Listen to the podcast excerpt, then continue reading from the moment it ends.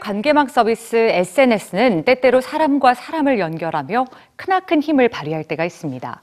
지난주 SNS에선 사우디아라비아 국적의 18세 대학생 라하프 구출 작전이 펼쳐졌는데요.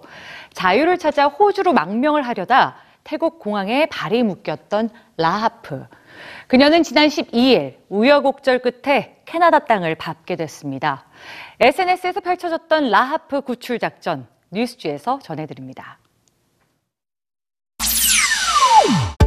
지난 1월 5일, 사회관계망 서비스 트위터에 새로운 계정이 등장했습니다. 나는 쿠웨이트에서 태국으로 도망친 소녀입니다. 나는 정말 위험한 상황입니다. 절박한 첫 게시글 이후 수시간 동안 영어와 아랍어로 연달아 올라온 메시지. SNS를 통해 불특정 다수에게 구조 요청을 한 이는 사우디아라비아 국적의 18살 대학생 라하프 무함마드 알쿠누니였습니다. 라하프는 가족과 함께 쿠웨이트로 여행을 가던 중 환승지인 태국 공항에서 탈출을 감행했습니다. 16살 때부터 계획한 탈출. 사우디 여성이라면 거부할 수 없는 강제 결혼과 남성 보호자의 허락 없이는 여행조차 맘대로 할 수 없는 사우디의 현실에서 스스로 벗어나기 위해서였습니다. 사우디 여성은 누구인가? 나는 남성의 허락 없이는 아무것도 하지 못하는 이 세상 유일한 여성입니다. 하지만 태국을 거쳐 호주로 망명을 하려 했던 탈출 계획은 실패로 돌아가고 말았습니다. 누구시죠? 보안 담당입니다.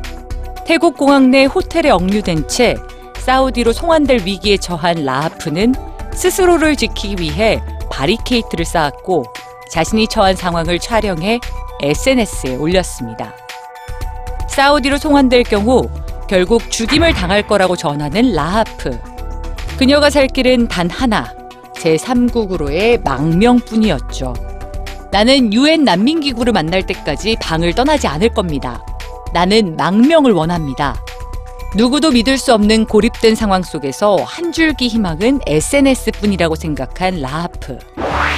그리고 수만 명의 사람들이 라하프에게 응답을 하기 시작했습니다.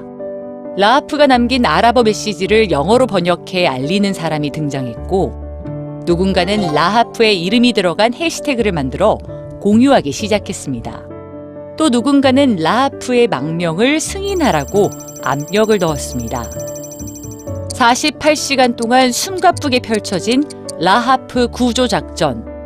보호자를 자처하는 수만 명의 사람들과 국제단체의 도움에 힘입어 라하프는 호주 망명 절차를 밟게 됐습니다.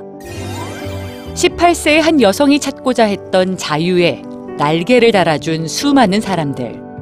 라하프는 그들이 북돋아준 용기에 감사를 표하며 이런 글을 남겼습니다. 아무도 당신의 날개를 부러뜨리게 놔두지 마세요. 당신은 자유로워요. 싸워요. 그리고 권리를 쟁취해요.